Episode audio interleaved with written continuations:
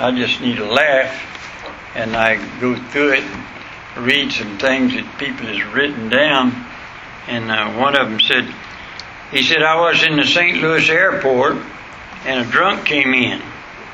He had a paper bag under one arm and a red cap on his head that said Caterpillar across the top. He looked wide eyed at me and said, Did you come in here on a flying saucer?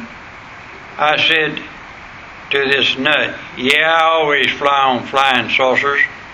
They're faster and more convenient. I figured that would shut him up. But he said, Yeah, they fly good, but they sure do make you dizzy, don't they? In a few minutes, he looked in the mirror and saw that cap that said caterpillar, and it scared him. He said, I'm a caterpillar. Yesterday I was a butterfly. I love that one. If you would please turn to Romans chapter 6. Romans chapter 6. I want to begin to read, please, in verse 14. Romans chapter 6, verse 14. For sin shall not have dominion over you, for you are not under the law, but under grace. What then? Shall we sin because we're not under the law, but under grace? God forbid. Know ye not that to whom you you yourselves servants to obey, his servants you are to whom you obey, whether of sin unto death or of obedience unto righteousness. But God be thanked that you were the servants of sin, but ye have obeyed from the heart that form of doctrine which was delivered you. Being then made free from sin, you became the servants of righteousness. I speak after the manner of men because of the infirmity of your flesh. For as you have yielded your members servants to uncleanness and to iniquity, unto iniquity, even so, now you remember servants to righteousness unto holiness. For when you were the servants of sin, you were free from righteousness. What fruit had you then in those things whereof you are now ashamed? For the end of those things is death. But now being made free from sin and become servants to God, you have your fruit unto holiness and the end everlasting life. For the wages of sin is death, but the gift of God is eternal life through Jesus Christ our Lord. Heavenly Father, we pray that if a somebody, Lord, is listening and have, does not know that they're saved today, let us make the plan of salvation so plain that anybody can understand Jesus is the one who does the saving. Trust in Him and you have eternal life. Bless us, we pray now in Jesus' name. Amen.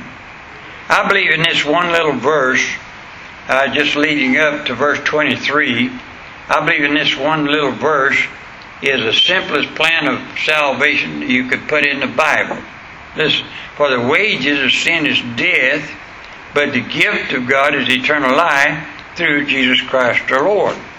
Many people in the, in the past have said to me, Preacher, if I could only knew what to do, uh, that God wanted me to go to heaven, I'd do it. Well, here it is in this one little verse. Listen to it.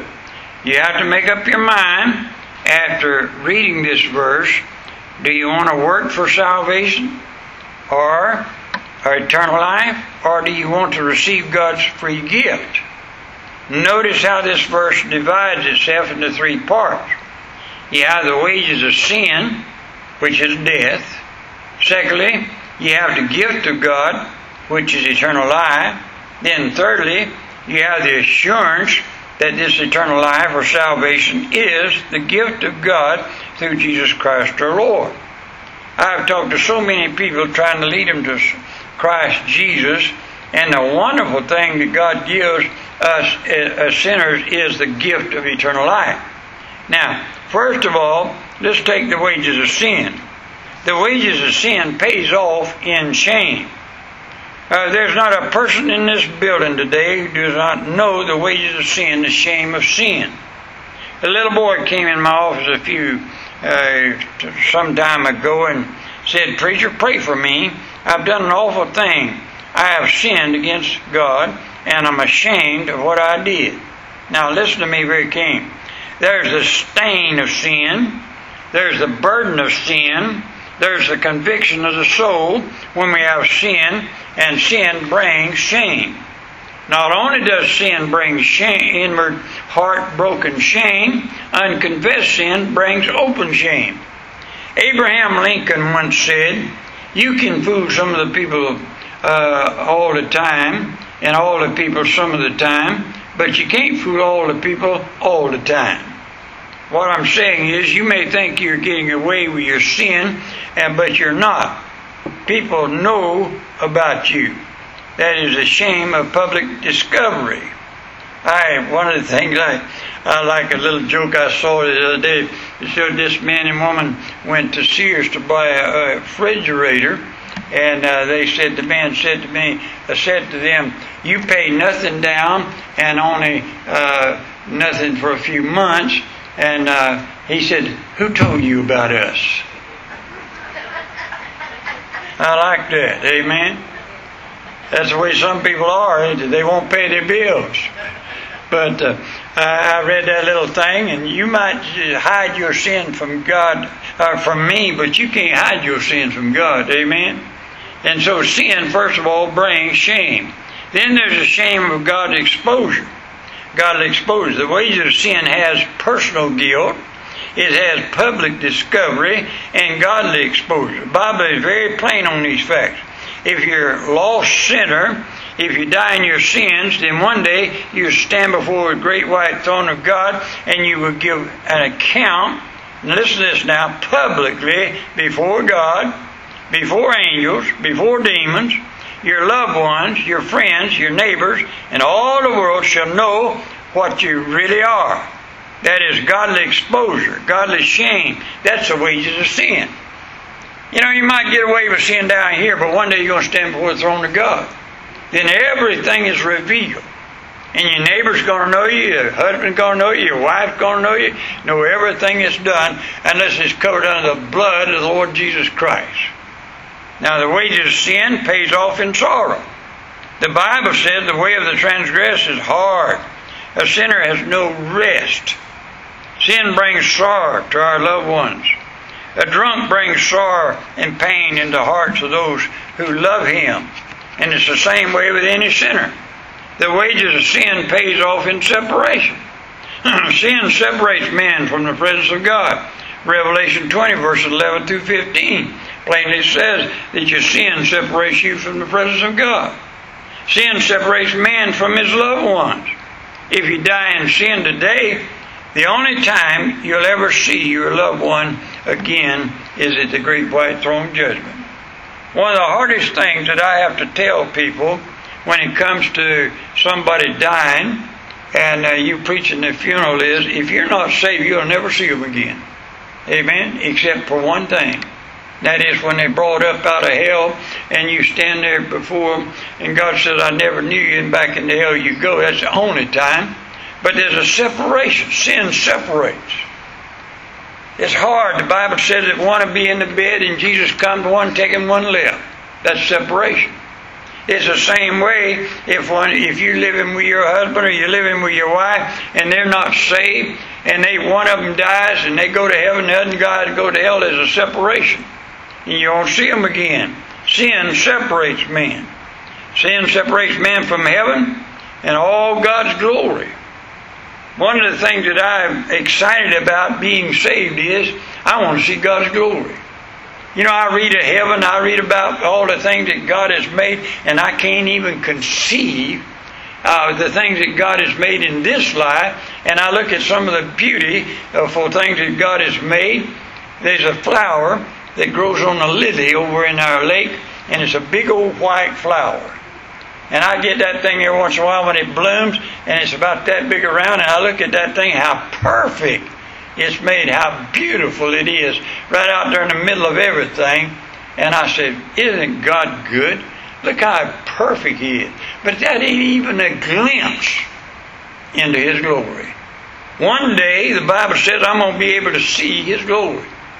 But a sinner that's lost without Christ, he'll never see that. He'll never enjoy that.